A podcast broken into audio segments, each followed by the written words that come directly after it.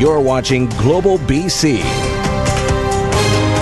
This is Global News Hour at 6. Good evening and thanks for joining us. We begin tonight with breaking details of a disturbing assault on a senior outside the Costco in downtown Vancouver. The victim is in his 80s and is now in hospital with serious injuries. Ramina Daya joins us now with details on this one. And Ramina, walk us through what we know about what happened. Chris, the violent assault took place just after 11 o'clock this morning behind me, where you see the carts parked over here. Now, what sparked it, we still don't know. It doesn't look like the suspect and the victim knew each other. Now, police are telling us that the senior was was was pushed originally. After that, he fell. He hit his head on the ground. There was blood everywhere, as you mentioned, serious injuries. He was rushed to hospital. The suspect actually fled the scene. Police saying that he may have not survived if it wasn't for the quick action of staff and customers who were first on the scene. We're very thankful that these people decided to take action, to move in, to create a safe environment for this person to get first aid. From what I understand, people jumped into action. First aid kits were brought out. All attempts were made. They've tried their best here, and now it's in the hands of the medical staff. So, Ramina, you mentioned they caught the suspect, but uh, obviously there's still a need to talk to witnesses here. Absolutely. It was a, a, rapid fire arrest, actually, by the police. They caught up with the suspect about two hours later in East Vancouver near his home. Now, he is in custody tonight. He's a 57 year old Vancouver man, but no charges have been laid. I mean, the store would have been busy. It's packed right now a lot of shoppers for Christmas. So at 11 o'clock in the morning, there were a lot of people here. So there are potentially a lot of witnesses who have not spoken to the police yet, and they are asking that they please come forward with any information that might help in this investigation. Chris. Let's hope someone steps up. Thanks, Ramina. Former RCMP Inspector Tim Shields has been found not guilty of sexual assault. The charges in connection with an incident involving a civilian employee. Jeff Hastings has more on the judge's decision and the reaction. Tim Shields leaves a Vancouver courthouse with an eight year weight lifted from his shoulders. The former RCMP inspector was accused of sexually assaulting a civilian employee in a headquarters washroom in 2009 not guilty. The verdict read in court by Judge Patrick Doherty. The court has acquitted Mr. Shields of the charges he was facing. Uh, while this is not the result the Crown was seeking or advocating for, we uh, respect uh, the court's role in deciding these difficult cases. That his sexual encounter occurred was acknowledged. The issue was whether it was consensual. She said it wasn't. Shields maintained it was. This wasn't a case of mistaken belief in consent. This was a case in which the judge found that it was not proven beyond a reasonable doubt that there was no consent. The judge didn't have any issue with the credibility of Tim Shields' accuser, but he did have issue with the reliability and her ability to recall past events. The accuser, the judge said, presented poorly as a witness, was combative with the defense, and did not answer some of the questions posed.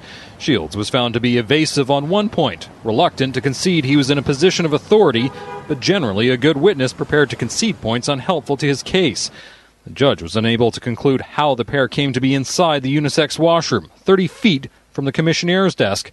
Everyone, it's worth noting, uh, regardless of their uh, gender or ancestry, is entitled, when they're facing uh, criminal charges, to be presumed innocent at trial. As for the decision causing a chill for sexual assault victims thinking about coming forward, the recent words of retiring Chief Justice Beverley McLachlin are mentioned. She said that you can't get distracted by a small number of cases when the majority of sexual assault cases that go on in this country are handled correctly.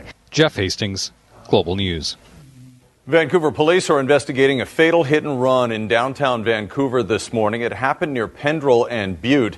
VPD received several 911 calls just before 7 a.m. about a woman struck by a van in the north lane of Pendrell near Bute. She was rushed to hospital and died a short time later. The van allegedly involved in the collision left the area but was located a short distance away. The driver, a 47 year old man, has been taken into police custody. Anyone who may have witnessed the incident is being asked to call Vancouver police. Meantime, in Saanich, police are investigating another serious accident this morning. A young girl, now identified as Layla Buey, was struck while in a crosswalk. She was rushed to hospital with extensive injuries. Neetu Garcha has more on what happened and why neighbors say it's a dangerous area.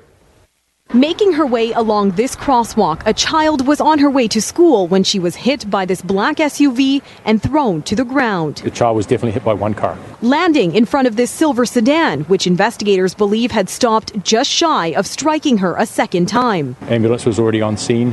They packaged the uh, child off and uh, transported the child to uh, Victoria General Hospital with serious injuries. The girl, a grade six student at Arbutus Global Middle School, which is offering counseling for students who may need support. Officials were called to the intersection of Torquay Drive and Ash Road shortly after 8 a.m. Relatives who live steps away, too distraught to speak on camera, telling us she had left the home moments before being hit, adding the family is shocked. But some neighbors feared this was coming. It's upsetting that it's so close to home, but it was bound to happen. It was just a matter of time. Paul LaRochelle, a driving instructor who lives down the street. I purposely bring students to this intersection, and they are all dumbfounded by how narrow the road is, how it's constricted, and, and how dangerous it is. And there's been numerous accidents, uh, given that it's a blind hill, and uh, people tend to use excessive speed coming up the hill. A child's glove among the items scattered on the road. As investigators try to determine the speed of the vehicles involved, both drivers cooperating with the investigation. Officials say there's no indication speed or impairment were factors in the collision that's left the child fighting for her life. I think that uh, something has to be done. After being closed for several hours, this intersection now reopened. The District of Saanich says there haven't been any pedestrian related accidents here in the last decade, according to ICBC records. But it does plan to review intersection improvements, taking into account residents' concerns and this tragic accident. Neetu Garcha, Global News, Saanich. A teen playing with matches is believed to have started a three alarm fire at an East Vancouver apartment that has forced multiple families from their homes. Aaron McArthur joins us live from the scene. Aaron, this is such a tragedy for these families, some of whom are likely out for Christmas. Yeah, Sophie, I think the whole building will likely be out for Christmas. The fire started there in that third floor unit behind me and then quick, spread quickly to the roof line and then along the roof line. The damage inside throughout the whole building is extensive. By the time firefighters arrived, the flames were above the roof line and spreading. A third floor apartment destroyed. The people inside had to run for their lives. Wrap my son in a blanket and we come running outside, and sure enough, um, the top floor here, um, two floors above us, uh, was completely on fire. Lots of smoke. Because we opened the door when we heard all the screaming and the fire alarm, and the smoke just came right into our apartment. It was just full. We couldn't breathe. I was coming down on the elevator and I heard the alarm, and they said there's a fire on the third floor, so I just went right back up and grabbed my medication and I left. We came out with everything on our back, all our gifts. The fire was sparked in what's believed to be a back bedroom of this third floor unit. The woman who lives here says it was an accident. Her son was playing with matches. My son accidentally lit some of the laundry on fire and it just spread like crazy. And uh, yeah, just luckily my boyfriend was there to uh, get my son out of the place. There are 27 units in the building run by the Native Housing Society. The damage is extensive to the eastern half of the building smoke, water, and fire damage. Crews still trying to keep the flames from spreading through the walls. We're going to be here for a while. We are actually inside the units right now. We're opening up all the ceilings and we're going to make sure it's out. We won't go anywhere until we know it's out. Vancouver Fire says everyone got out of the building safely. There were a lot of pets that needed some help to get out. One cat suffered some burns. I'm just happy I got my cats back. It will be some time before residents are able to move back in. Many people likely homeless for Christmas. Now, Vancouver Fire uh, investigators are on scene trying to pinpoint an exact cause of that fire. Uh, restoration companies are already here trying to move that process along as well. I was speaking with one of the residents today. She says they're already dealing with poverty in this building.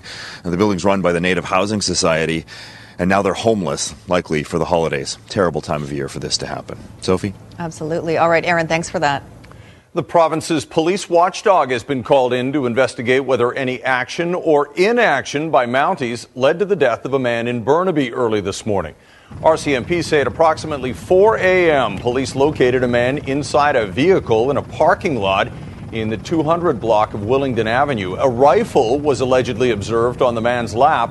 Attempts to speak to him were unsuccessful, and the Lower Mainland's emergency response team was called in. When ERT officers approached the vehicle, they confirmed the man was dead. IIO investigators are now collecting evidence from the scene, reviewing any available CCTV footage, and interviewing witnesses. Three people are now facing criminal charges in one of the biggest puppy mill seizures in BC history. 66 dogs and puppies were seized from a breeder in Langley in February of last year. They spent months recovering in the care of the SPCA. Glenn Lawler, Maria Wall Lawler, and James Dale Shively who has legally changed his name to James Phoenix, are now all facing charges of animal cruelty. All of the animals have now been adopted to new homes. Abbotsford police breaking with a Christmas tradition this year to offer up a poignant tribute to a fallen officer. This year's Christmas card, titled Operation Resolution, honors Constable John Davidson, killed in the line of duty earlier this year. It depicts Santa, Chief Bob Rich, taking a knee next to first responders from across the lower mainland. Uh, this year, we decided that we needed to change it up uh, out of respect to our fallen comrade in John Davidson. Uh, in addition, we wanted to acknowledge the tremendous support that uh, has come our way uh, from first responders across the planet, as well as uh, citizens not just in Abbotsford but well beyond. Well, as we all recover from yesterday's snowfall, thoughts turn to the shoveling that will lie ahead for us this winter. And while some homeowners are better than others at keeping their sidewalks clean, the city of Vancouver is under pressure to take a harder line against offenders. Kristen Robinson explains why. It was a winter to remember for all the wrong reasons. There was like ice for almost a week. I probably I would describe it as haphazard. They did the best they could. But they, but they weren't prepared. oh. Vancouver's snow clearing disaster of 2016 2017 saw unplowed streets, impassable sidewalks, and free salt wars. Whoa! Not all of that salt ended up here, and only a few of the snow shoveling scofflaws are paying for breaking the bylaw.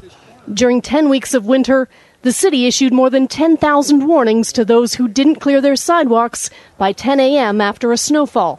Only 500 plus cases were prosecuted, including tickets between 250 to 2,500 dollars. I think the two warning system, while I think it was well intended, it unfortunately didn't yield the results. People weren't taking it seriously.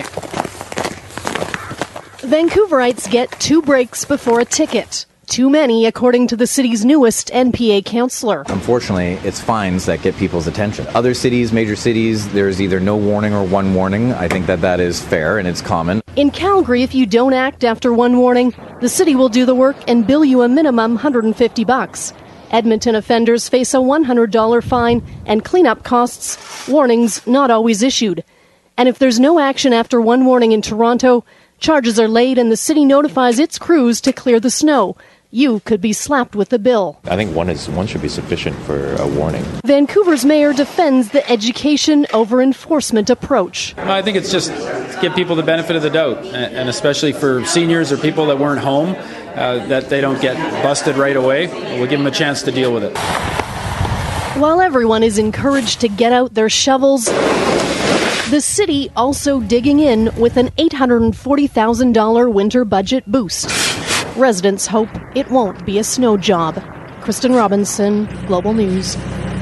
Right now, though, BC's overdose crisis has spawned another outside the box idea from health authorities make drugs available in vending machines. Grace Ke has the details on that and another new program that will put naloxone kits in BC pharmacies. I will be sharing some information about this take home naloxone. A pharmacist at the London Drugs in New Westminster is training someone how to use a naloxone kit and how to recognize an overdose. They may include slow or no breathing. In response to the opioid crisis, the province has announced a new program. You can now pick up a free naloxone kit at pharmacies throughout BC. Naloxone kits have saved countless lives in every corner of this province. And through this program, we hope to be able to save even more lives. About 1,900 kits have been distributed to 220 pharmacies, including London Drugs, Save on Foods, and Independence. Previously, kits have been made available to harm reduction sites, hospitals, health units, correction facilities, and First Nations sites.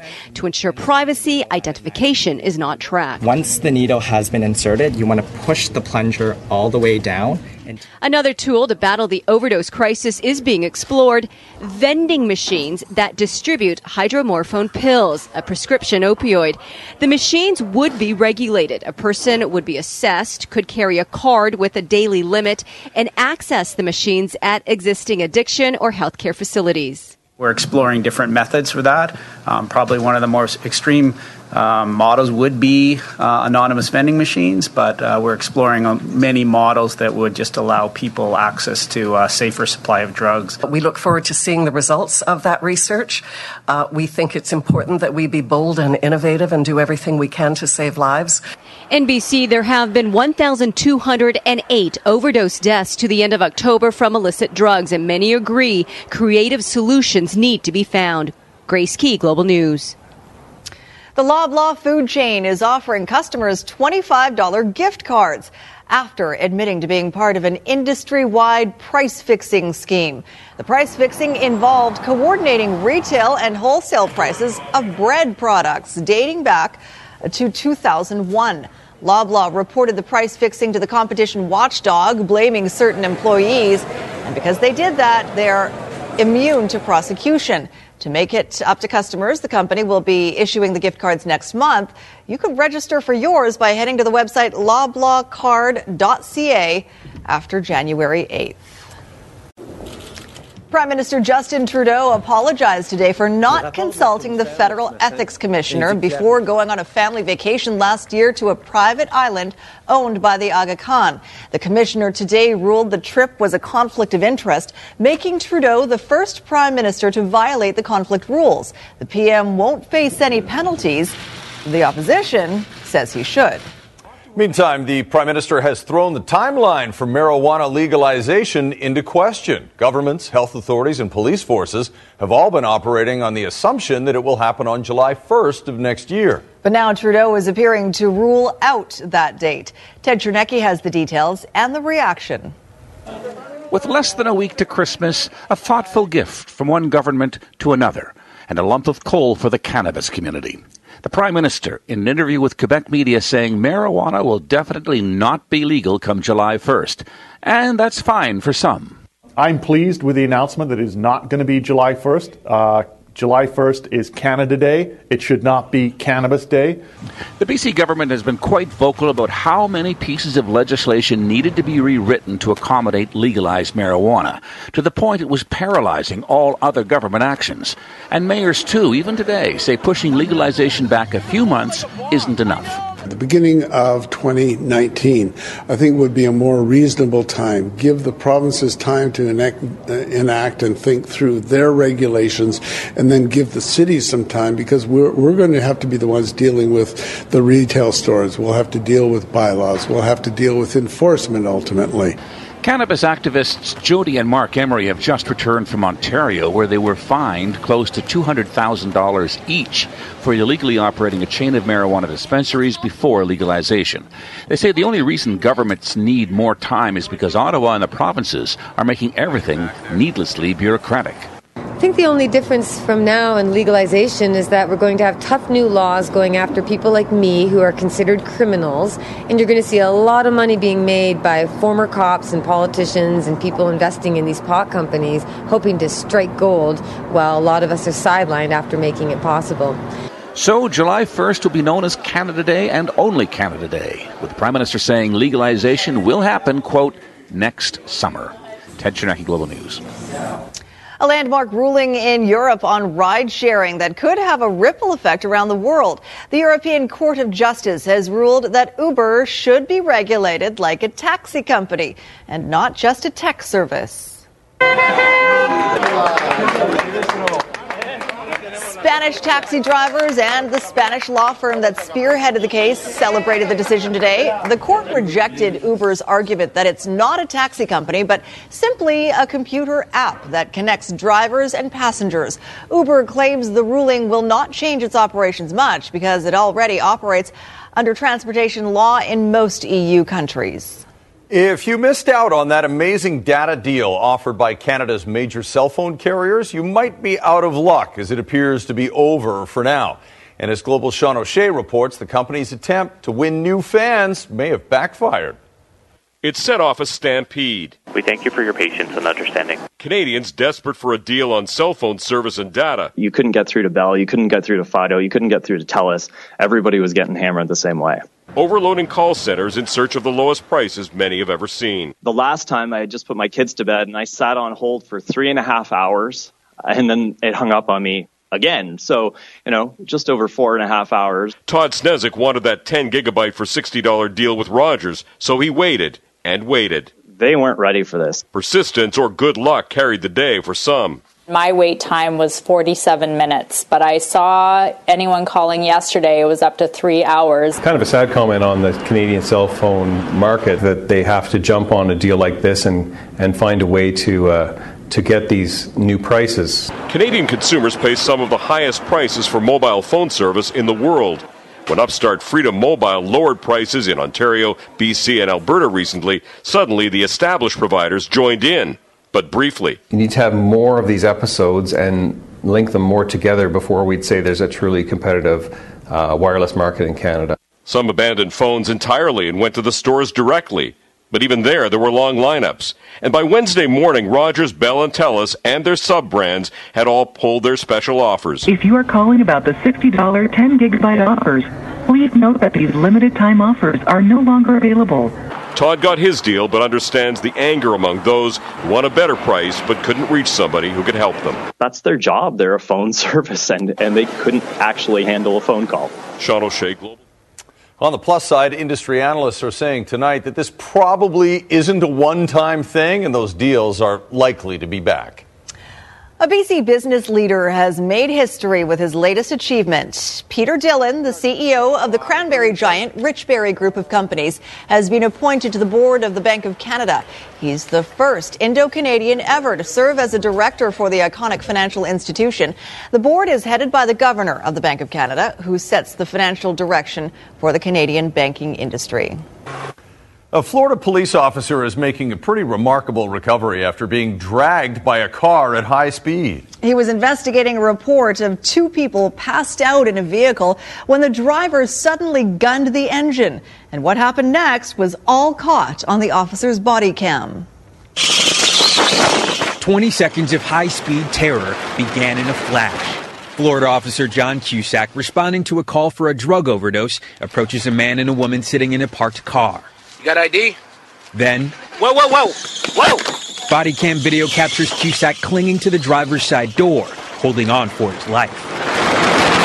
The suspect stepping on it, accelerating up to 60 miles an hour. After a half mile, Cusack lets go. A security camera captures the officer tumbling across a busy road. He suffered significant road rash and injuries. But the driver, suspect Thomas Cabrera, wasn't stopping. He led police on a chase at speeds reaching 100 miles an hour. With guns drawn, he's finally captured. Today, Cabrera was charged with attempted murder. Police say he confessed to the whole thing, including being high on heroin. Officer Cusack is a hero. Uh, he tried to save someone's life, and in the process, he almost lost his own. This afternoon, a battered Cusack walked out of the hospital smiling to a cheering crowd. Thank you very much for all the prayers. A harrowing half mile for one of Florida's finest that could have ended much worse. Steve Patterson, NBC News. New details in that deadly Amtrak derailment in Washington state. Federal transportation officials have revealed a conductor was in the cab with the train's engineer at the time of the crash. NTSB investigators also say the train's brakes were eventually engaged automatically, not by the engineer. Three people were killed when the train headed from Seattle to Portland careened off a bridge around 7:30 Monday morning. Investigators have said the train was traveling at 80 miles per hour in a 30 mile per hour stretch of track. The Trudeau government is making good on a campaign promise to overhaul the pension package for Canada's wounded soldiers. The Liberals are bringing back a revised version of lifelong disability pensions that were scrapped by the Harper government over a decade ago. The changes will condense six current benefits into one program. While it will mean more money for injured veterans, the new plan still falls short of the compensation offered by the old system. The background of this is it is a complex system. But from the veteran's point of view, and through this whole process, and as we've developed this pension for life option, I have attempted to do my level best, as has our department, to keep the point of view of the veteran first and foremost. The changes won't come into effect until April 2019 as the government works to secure funding. In Health Matters tonight, Canadian Blood Services says it needs 5,000 people to give blood in order to save lives through the holiday season. Yesterday's snowstorm apparently caused hundreds of cancellations of would be donors. A Burnaby mother wants us to know that because of a blood donor, her 11 month old daughter will celebrate her very first Christmas. Lynn Colliar has that story. Say she was about this big, like a stick of butter. Liz Chula can joke about her youngest daughter's size now, but when her water broke a year ago at just 23 weeks pregnant, she was terrified. Baby Karina was born at 25 weeks, weighing just one pound, seven ounces. She was a fighter, but an artery that closes naturally in full term babies was open in Karina's heart. She needed surgery. The good blood and the bad blood was mixing together, and they needed to go in and close that. So the day they wanted to do it, she looked a little pale and um, she wasn't feeling well, and they had done all the, the pre op blood work, um, so everything was, her numbers were down. Karina needed a blood transfusion even before she could have the life saving surgery. One unit of blood gave her that chance. You think it's just a unit, it really can be a matter of, of life and death. I, I get goosebumps talking about it. Donate that unit, even if it's just a unit, go do it. One person can make all the difference. In the case of Karina, that one unit of blood helped enable that surgery to happen, which saved her life. You know, she's going to be one um, in January, and that's the gift of one donor who, who might not have thought about that. So, for, for donors out there who are wondering the impact of the gift that they give throughout the year, there's a great example of that. Karina is 15 pounds now, a healthy, energetic baby, here to celebrate her first Christmas because of a blood donor. Without that donor, without that blood, we wouldn't have been able to have that procedure. And we just, we, we want to say thank you to everyone that donates because we'll obviously never know who it was. But um, thank you. And uh, that's why Karina's here today. Lynn Colliar, Global News. what a cutie. Well, you can make a donation appointment online, and you can find a link to the Blood Services website on our site, globalnews.ca slash BC. Talk about a turnover, the surprise that ended up in an NBA player's backyard pool right after the forecast. Right after that big blast of winter, I'm, I'm volunteering to start your car and Christie's too. Before Tonight? you guys go home tonight, because I know it's so cold out there. And scrape the ice. Or Scrape the ice. And I'll take care of it. okay, thank you. I'm pledging You heard that. him. Okay.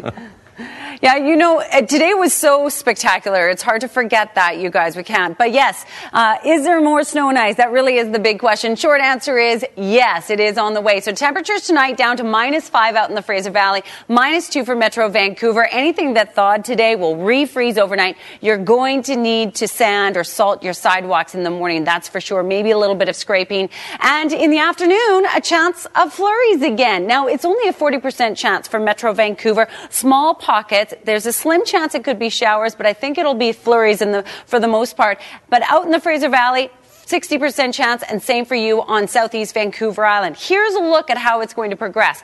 Now, it's clear across the south. The system is well to the north of us. It will push into the central interior Cariboo overnight. Two to four centimeters for you through the overnight period. Then it travels to the south. By the afternoon hours, you'll see a couple of centimeters across the southern regions, especially in the Columbia and the Kootenay region. In the afternoon, there's a slim chance it could be across the south coast, but more so for our area, it will be late afternoon, evening hours. But because it's traveling from the north, it tends to break up as it makes its way over the coast mountains. That's why it's only a 40% chance for Metro Vancouver. Fraser Valley, you have a much better chance. What about Vancouver Island? Well, if with this type of northerly flow, we tend to get these streamers across the Strait of Georgia. So I've put in a 60% chance of isolated flurries for you. You may see a couple of centimeters, but there could be some pockets that could get four centimeters, and other areas wouldn't get anything at all. There'll be quite a variation. Okay, so through the north, flurries for you overnight. It clears out through the day. It shifts down to the south throughout the afternoon hours, and this is where we'll see two to four centimeters in pockets. It's just flurries. South coast, dry in the morning, the flurries pushing in through the late afternoon, evening hours. Could be showers depending on the temperature. Air mass is really cold, though I expect it to be flurries. Then in the morning. It clears out quite quickly on Friday. Cold and clear right through to Christmas Eve. And then Christmas Day, there's a slim chance we could see flurries once again. It's still days out, so make sure you tune back in and we'll be able to refine that as we get closer. Happy anniversary to Louise and Don Parmenter celebrating 71 years together. And a shout out to those of you in Cranbrook. As we were complaining here across the South Coast about 10 centimeters of snow, you saw 30 yesterday. Mm. Yikes. Mm-hmm. we have nothing to complain about. Thanks, Christy. All right, an NBA basketball star walked out of his Portland home this morning stunned to find his pool had a new feature. Portland Trailblazer guard Evan Turner found a dump truck had tumbled off a nearby road and into his swimming pool. Rescue crews had to hold the driver's head above water while they worked to free the driver's leg, pinned between the steering wheel and the center console. He has serious but non life threatening injuries. And police in Winnebago County, Wisconsin posted these pictures to their Facebook page as a warning to the locals. The fresh snow cover can be deceiving, and the ice might not be thick enough to support your car. Oh, my goodness. Yeah, definitely don't try that anywhere. That's right. Could apply here as yeah. well. The ice definitely wasn't thick enough for this dog in New Jersey. Luckily for him, a couple of cops didn't think twice before jumping to the rescue. Good girl! Come on, it's okay. He's coming. He's coming. You can see one officer at the bottom of the screen there crawling out onto the ice while tethered to his partner with that rope. He eventually got close enough to grab the dog, and both of them were pulled to safety. Oh my goodness, We gotta warm this dog up. 50, 54 I'll pull. 50 remove the dog oh, in water. I got, I got a puppy at home, and I was like crying sort of a Blair Witch. I always get chills when I see things like that. It's amazing, right? Mm-hmm. Like you said, he had a puppy at home. He had to get out there and save him. Resonate with that. Yeah. Barry's here while uh, Squire works on Plays of the Year. Mm-hmm. Yes, it's such a production. Breaking news: uh, they've they've just completed. Uh, Oh, it's done the now. Production. So oh, it, there will be kids. There will be a place of the year. okay, good. Yes, Don't worry Virginia. about it. It's, it's, going to happen. Yeah. I was going to say, speaking of thin ice. Mm-hmm. So it was entertaining. It was an entertaining game. I, I watched a great deal of it. Uh, yeah, it was a lot of goals. You know, you know, Canadiens and Canucks aren't two teams who have a lot of offense, supposedly, but last mm-hmm. night they did. But a lot of breakdowns. Mm-hmm. Depends, but it was entertaining. Thanks, Chris. And so, the uh, Canucks scored five last night against the Habs. On most nights, that would be plenty enough to get two points in the standings, but not last night. The Canucks sur- uh, surrendered seven to the Habs in another sloppy defensive effort. It's been a troubling trend of late, and not coincidentally, it all started when Bo Horvat got hurt a couple of weeks ago. The other way. Centers, Galchenyuk, Deeks, scores!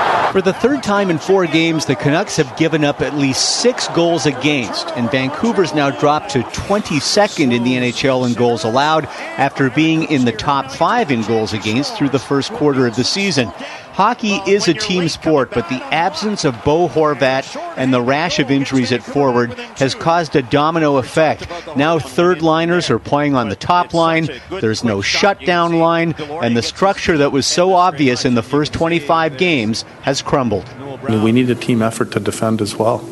And when you're missing guys that play minutes at both ends of the rink, you better be make sure that you're playing a really good team game. That defense is connected to offense. Uh, spending time in the offensive zone cuts down time in your own zone, and, and the two go hand in hand. Since the Horvat injury, the Canucks are one and six. They've given up 36 goals, an average of over five per night, and they've only scored 15. Those numbers don't lie. The Canucks just give up way too much, and unless everyone is dialed in, including the goaltenders, the Canucks really don't have a chance to win. Certainly, their luck has to change on the injury front. It couldn't get any worse. Brandon Sutter should be back after the Christmas break, and Horvat and Baertschi should return sometime in mid January. But by then, the Canucks will likely be buried deep in the standings, which may not be a bad thing. Another high draft is what this franchise needs to continue to build the core of this team going forward. All right, NHL tonight, our old friend Torts and the Columbus Blue Jackets hosting uh, the Maple Leafs first period. Just as a Leafs power play ends, how about Seth Jones? Coast to coast rush to fire it past uh, Curtis McElhinney, 2 0 Jackets. But back come the Leafs. William Nylander to Jake Gardiner, who scores. No Auston Matthews again tonight for Toronto. Sixth straight game he has missed with injury. And then Pierre Luc Dubois. This was the guy the Canucks wanted to draft a couple of years ago. That's when they uh, settled on Juolevi. But Dubois scores his seventh of the year there. 3 1 Columbus right now in the third. This year's World Junior Hockey Tournament is in Buffalo, New York, which is essentially a home game for Canada. Thousands from southern Ontario are expected to make the short trip to cheer on the Canadians. This year, Team Canada doesn't have a lot of marquee players, but one Canuck prospect is on the team, Jonah Gadjovich, their second round draft from the uh, 2017 draft. Canada or Canada plays its opener on Boxing Day, but today in London, they took on the Czechs in a tune-up and looking sharp early. How about this passing? One, two, three, four, and in. One nothing, and the uh, goal going to Maxime Comtois. One nothing Canada, and then another pretty one. Taylor Raddysh, one of the returning players from last year, combining with Robert Thomas on a nice two on one, two nothing Canada after one, and then in the second, Raddysh will set up that Canuck pick. Jonah Gadjovich in the slot, but the Czech goalie makes a nice save, keeps it 2 0 at that point, but Canada really turned it on after that. They'll win the draw on the power play, and it's Jake Bean. You get used to all these Canadian players who will be uh, certainly figuring prominently in the tournament coming up next week. It's 3 0, and then uh, Gadjovich also hits the board right here. He knocks it in. Canada rolls up the Czechs 9 0. One more tune up game Friday versus the Swiss. Check out some NBA action. The Red Hot Raptors on the road in Charlotte. Toronto's won 9 of 10. It's a good basketball team, the Raps, right now, hanging in there with Cleveland and Boston in the East. Serge Ibaka throws it down. And Kyle Lowry from three point land, Toronto really concentrating on the three ball this year. They feel that is the path to the championship, which we've seen Golden State and Cleveland do the past couple years. More from Ibaka. What a pass by DeRozan behind the back. Ibaka had a season high 24. Toronto had a big lead at the break, and they continue to dominate. DeMar DeRozan with the drive going left-handed and a foul. He had 28 and another big night for DeRozan and the Raptors. They win it 129, 111. There you are. Fun to watch. Mm-hmm. Thanks, Barry. All right, thanks, Barry. Here's a look at the conditions on the mountains. Whistler Blackcomb, a base of 165 centimeters. Grouse, 21 new centimeters has fallen. Cypress, 17 new centimeters. And Sasquatch, 44, with their base close to 200. Revelstoke, a base just under 150. Manning Park, 138 with 55 new. Powder King, a base of 156. Big White, the base is 132, Silver Star 135, Sun Peaks 121, Apex 100. 10 to 20 centimeters of new snow has fallen in the southern interior in the last 24 hours. Coming up on ET Canada, the disturbing Meryl Streep smear campaign in Hollywood, plus Noah Cap previews the finale of Bachelor Canada, and is the notorious feud between Noel and Liam Gallagher finally over? All of that is coming up at 7, right after the news hour. But for now, it's back to you, Chris and Sophie. All right. Thanks very much, Cheryl. Well, it's a crime that has even the police scratching their heads. Someone stole parts off a brand new snowmobile owned by a Squamish company. As John Hua reports, it's what they had to do to get to their target that took this heist to a new level. A harness, clips, and who knows what else. Some thieves will go to great lengths and apparently heights to steal. One of our guide actually just uh, noticed it. It was pretty obvious, obviously, that the steering was missing, the handlebars were missing. But that snowmobile suspended about 10 meters off the ground in the Rope Runner Aerial Adventure Park in Squamish. The brazen and daring theft discovered on Saturday. You know, it's a thoughtless crime, really, isn't it? Because he's spoiling it for everybody else. They probably were not intimidated by the heights or the challenge of doing it. That was probably half the attraction. Climbing up to commit the crime, no simple feat, counter to what the Squamish RCMP say they usually see. Criminals go in when it's easy. Uh, this one took a little bit more time. That's why it's it's odd to us. Now the staff here at Rope Runner already stripped this snowmobile of its motor and other parts to make it as light as possible for this course. Never thinking they would also have to do the same thing to make it unattractive to thieves you know, to think that someone would steal that, like we also have a bicycle up there, like uh, the next thing we know is like the bicycle would be gone. This is about $300 for the brake cylinder. No Limits Motorsports first donated the snowmobile for a park feature, the parts off the stolen steering column adding up to about $1,000. Whoever did that knew exactly what they wanted. It's a pretty specific part on, a, on the machine. Wheeler replacing the parts with a pared down version, making the feature functional again for the last few weeks of the season. But the owner says having to compromise puts a damper on the holidays. It's unthinkable where it should be the giving season and not really the stealing season, right? Rope Runner hoping by getting the word out, others won't go to such great heights to sink so low again. John Hua, Global News.